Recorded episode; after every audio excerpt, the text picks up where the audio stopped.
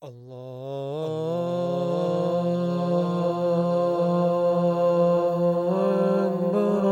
alaikum, brothers and sisters. I'm Sister B, and welcome to Islamic Audio Bites. I'll be continuing to read Stories of the Prophets by Ibn Kathir, which can be accessed at galamullah.com. Let's read. Page 208. Yathrib, named al-Madina, al-Munawwara, the illuminated city. When the Prophet, peace be upon him, and his companions settled at Yathrib, this city changed its name and henceforth was called Al-Madina Al-Munawwara, the illuminated city, or more shortly, Medina, the city. It is situated about 11 days' journey to the north of Mecca. At the time, it was ruled by two Qatanite tribes, Aus and Khazraj. These two tribes, however, were constantly quarrelling among themselves. It was only about that time when the Prophet, peace be upon him, announced his mission at Mecca that these tribes, after long years of continuous warfare, entered on a period of comparative peace. When the Prophet, peace be upon him, settled at Medina, the tribes of Aus and Khazraj forgot entirely their old feuds and were united together in the bond of Islam. Their old divisions were soon effaced, and the Ansar, the helpers of the Prophet, became the common designation of all Medinites who had helped the Prophet, peace be upon him, in his cause. Those who emigrated with him from Mecca received the title of Muhajireen, or the emigrants. The Prophet, peace be upon him, in order to unite both classes in closer bonds, established between them a brotherhood, which linked them together as children of the same parents, with the Prophet, peace be upon him, as their guardian. Allah's apostle settles in Medina. The first step the Prophet, peace be upon him, took after his settlement at Medina was to build a mosque for the worship of Allah according to the principles of Islam. Also, houses for the accommodation of the emigrants were soon erected. Muhammad's Charter. Jews and Muslims unite to defend against enemies. Medina and its suburb were at this time inhabited by three distinct parties: the emigrants, the helpers, and the Jews. In order to weld them together into an orderly federation, the Prophet, peace be upon him, granted a charter to the people, clearly defining their rights and obligations. This charter represented the framework of the first commonwealth organized by the Prophet, peace be upon him. It started thus: "In the name of He, Most Merciful and Compassionate Lord." This charter is given by Muhammad, the Messenger of Allah, to all believers, whether of Quraysh or Medina, and all individuals, whatever origin, who are made common cause with them, who shall all constitute one nation. The following are some extracts from the charter. "The state of peace and war shall be common to all Muslims.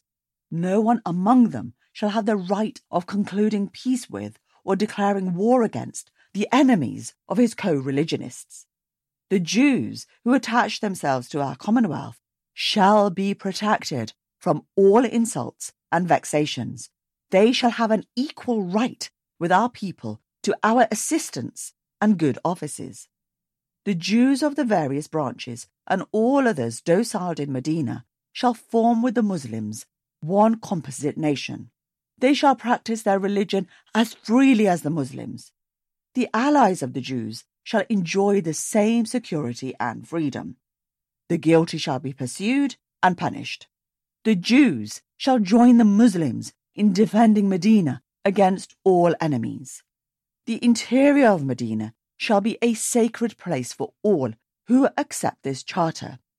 All true Muslims shall hold in abhorrence every man guilty of crime, injustice, or disorder. No one shall uphold the culpable, though he be his nearest kin."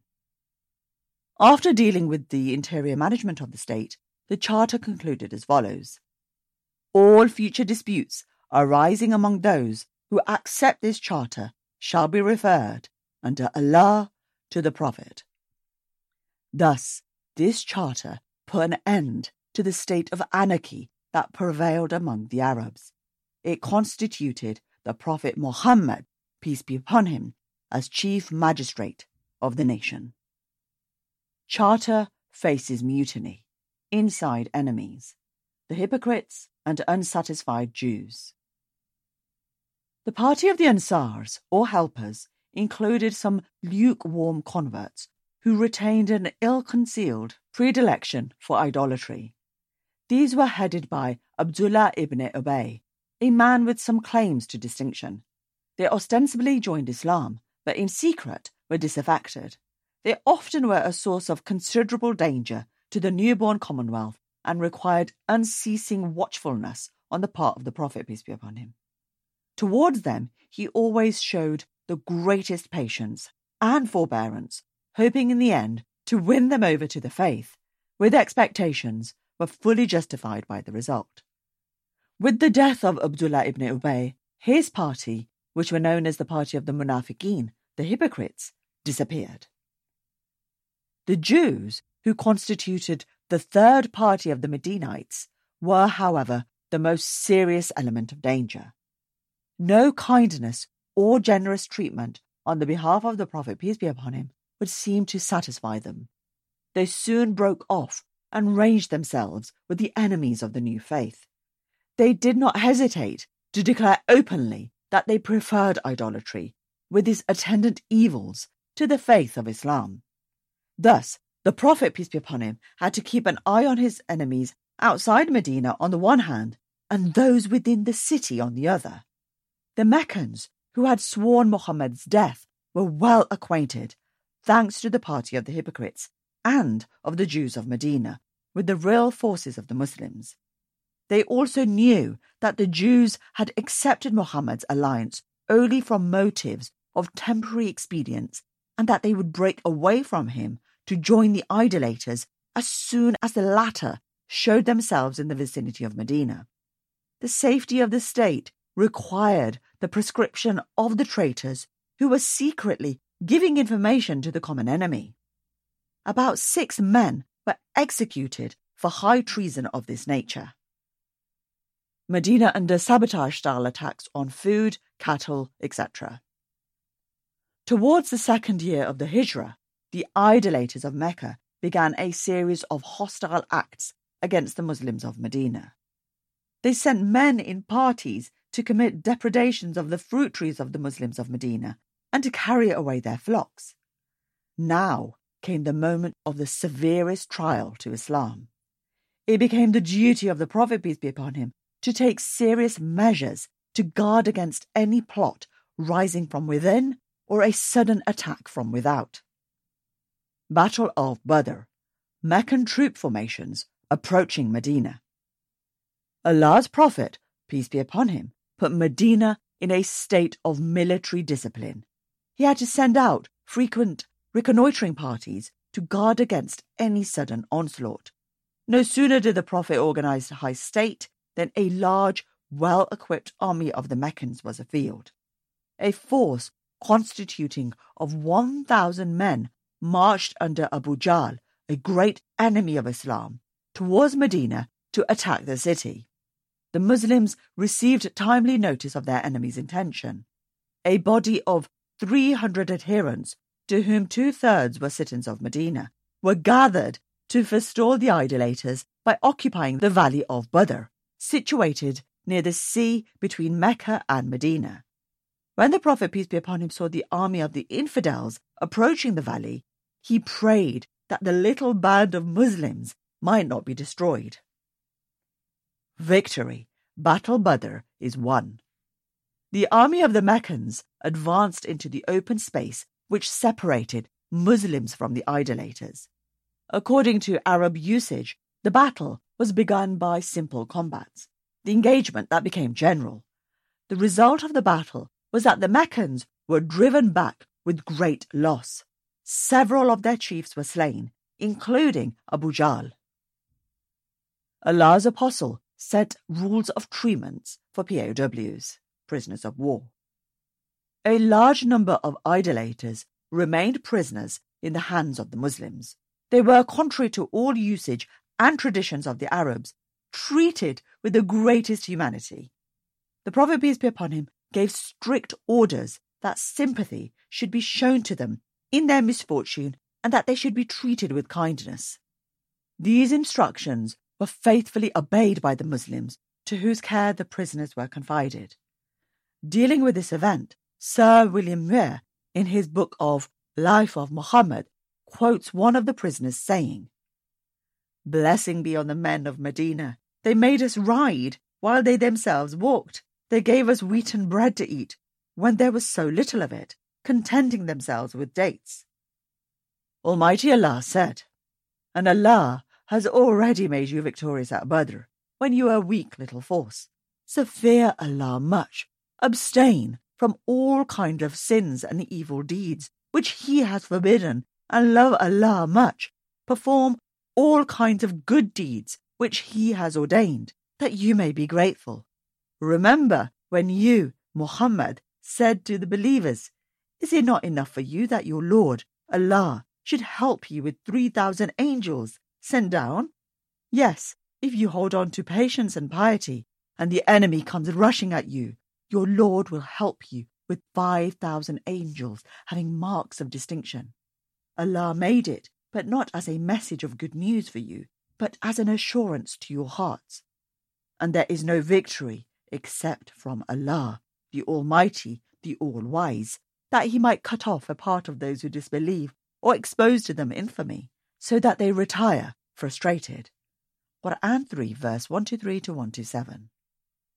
The remarkable circumstances which led to the victory of Badr and results which followed from it made a deep impression on the minds of the Muslims. The angels of heaven had battled on their side against the enemies.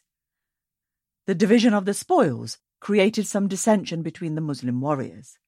For the moment, the Prophet, peace be upon him, divided it equally among all. Subsequently, a Qur'an revelation lay down a rule for future division of the spoils. According to this rule, a fifth was reserved for the public treasury for the support of the poor and indigent, while the distribution of the remaining 4/5 was left to the discretion of the chief of the state. Meccan avenge loss in Badr, Battle of Uhud. The next battle between the Quraysh and the Muslims was the Battle of Uhud, a hill about 4 miles to the north of Medina. The idolaters, to revenge their loss at Badr, made tremendous preparations for a new attack upon the Muslims. They collected an army of 3,000 strong men, of whom 700 were armed with coats of mail and 200 horses. These forces advanced under the conduct of Abu Sufyan and encamped at a village 6 miles from Medina, where they gave themselves up to spoiling the fields and flocks of the Medinites. The Prophet, peace be upon him, being much inferior to his enemies in number, at first determined to keep himself within the town, and to receive them there. But afterwards, the advice of some of his companions prevailing, he marched out against them at the head of 1,000 men, of whom 100 were armed with coats of mail, but he had no more than 1 horse, besides his own, in his whole army. With these forces, he halted at Mount Uhud. He was soon abandoned by Abdullah ibn Ubay, the leader of the hypocrites, with 300 of his followers. Thus, the small force of the Prophet, peace be upon him, was reduced to 700.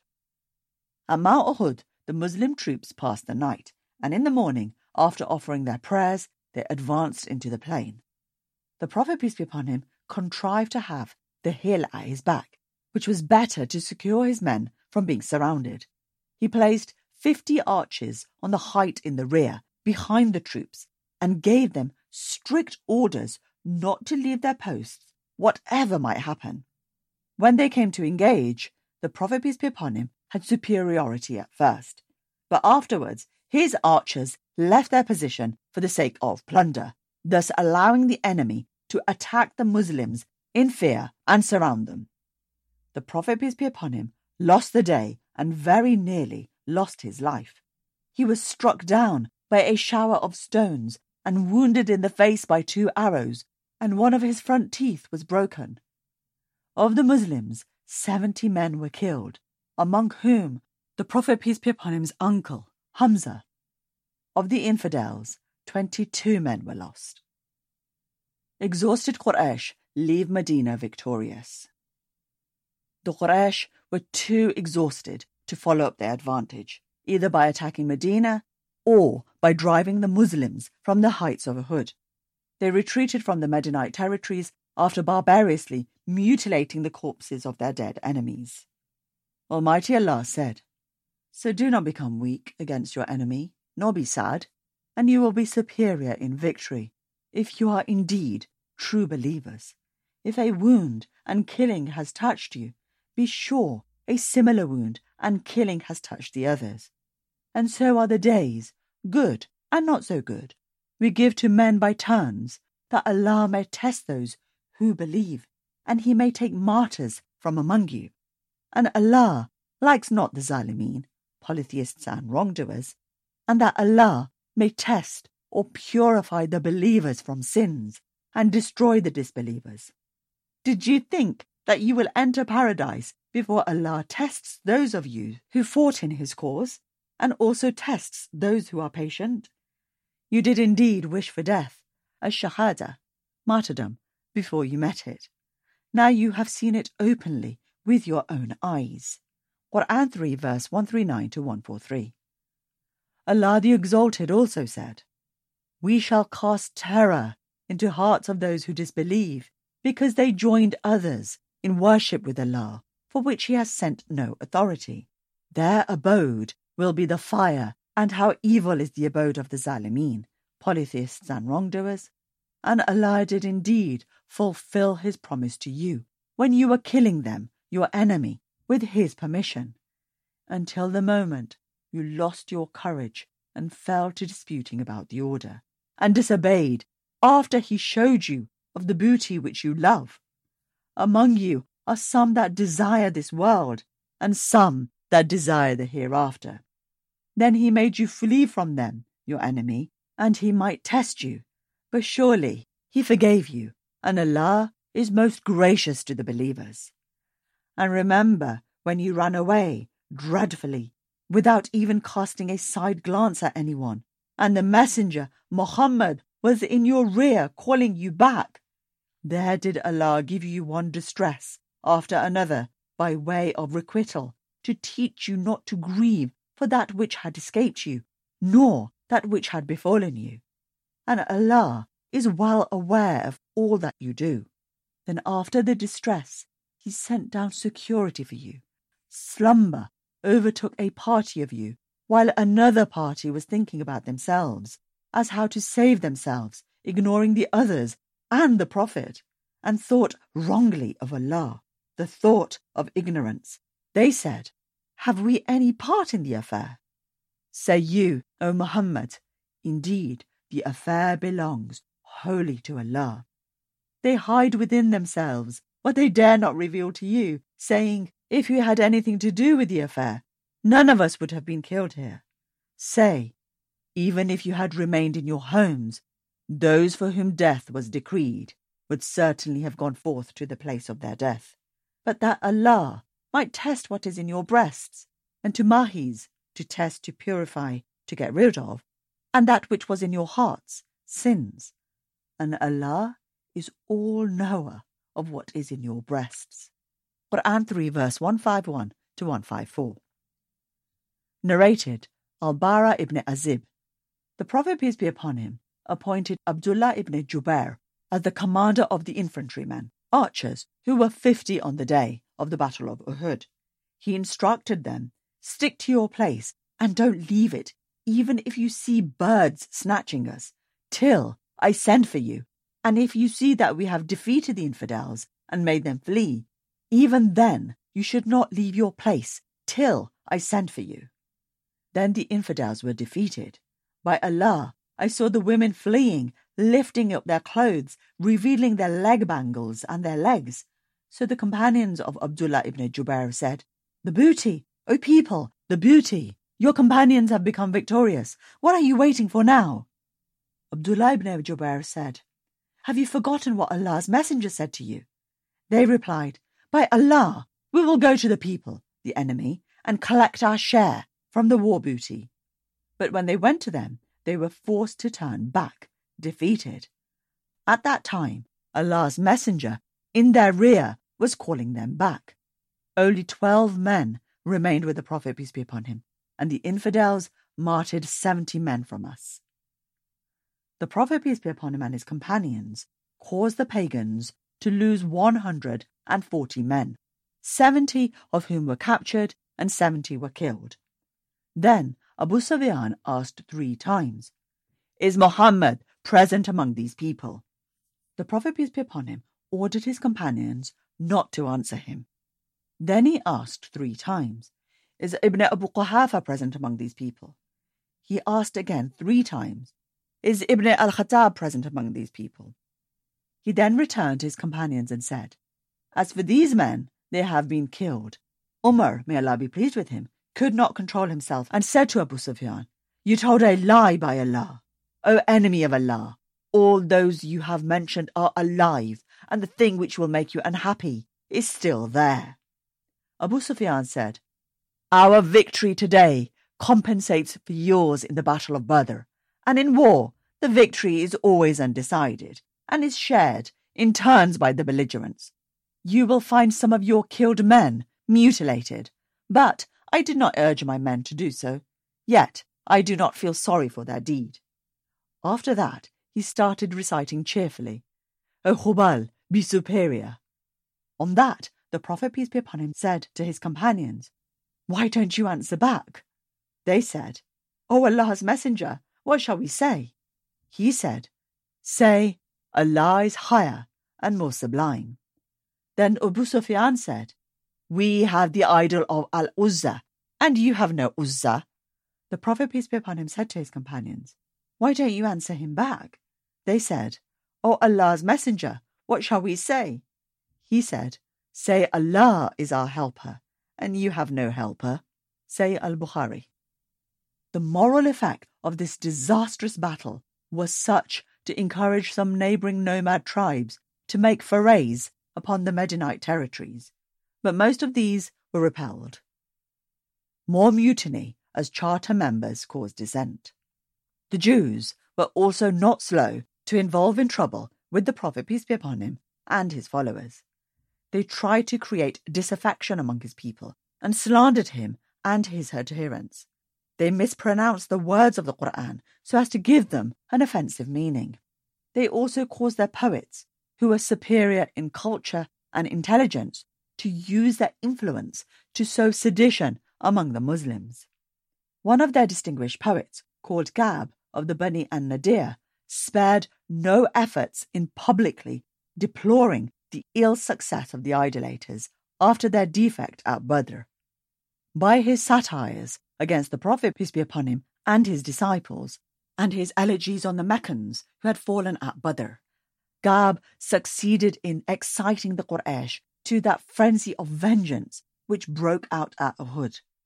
He then returned to Medina, where he continued to attack the Prophet, peace be upon him, and the Muslims, men and women, in terms of the most obscene character. Though he belonged to the tribe of Bani al-Nadir, which had entered into the contract with the Muslims and pledged itself both for the internal and external safety of the state, he openly directed his attacks against the Commonwealth of which he was a member. Another Jew, Salam by name, of the same tribe, behaved equally fiercely and bitterly against the Muslims. He lived with a party of his tribe at Khaybar, a village 5 days' journey northwest of Medina. He made every effort to excite the neighbouring Arab tribes against the Muslims. The Muslim Commonwealth, with the object of securing safety among the community, passed a sentence of outlawry upon Kaab and Salam.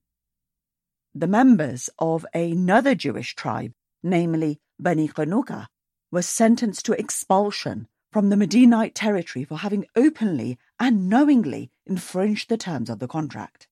It was necessary to put an end to their hostile actions for the sake of maintaining peace and security. The Prophet, peace be upon him, had to go to their headquarters, where he required them to enter definitively into the Muslim Commonwealth by embracing Islam or to leave Medina. To this, they replied in the most offensive terms. You have had a quarrel with men ignorant of the art of war. If you are desirous of having any dealings with us, we shall show you that we are men. They then shut themselves up in their fortress and set the Prophet, peace be upon him, and his authority at defiance.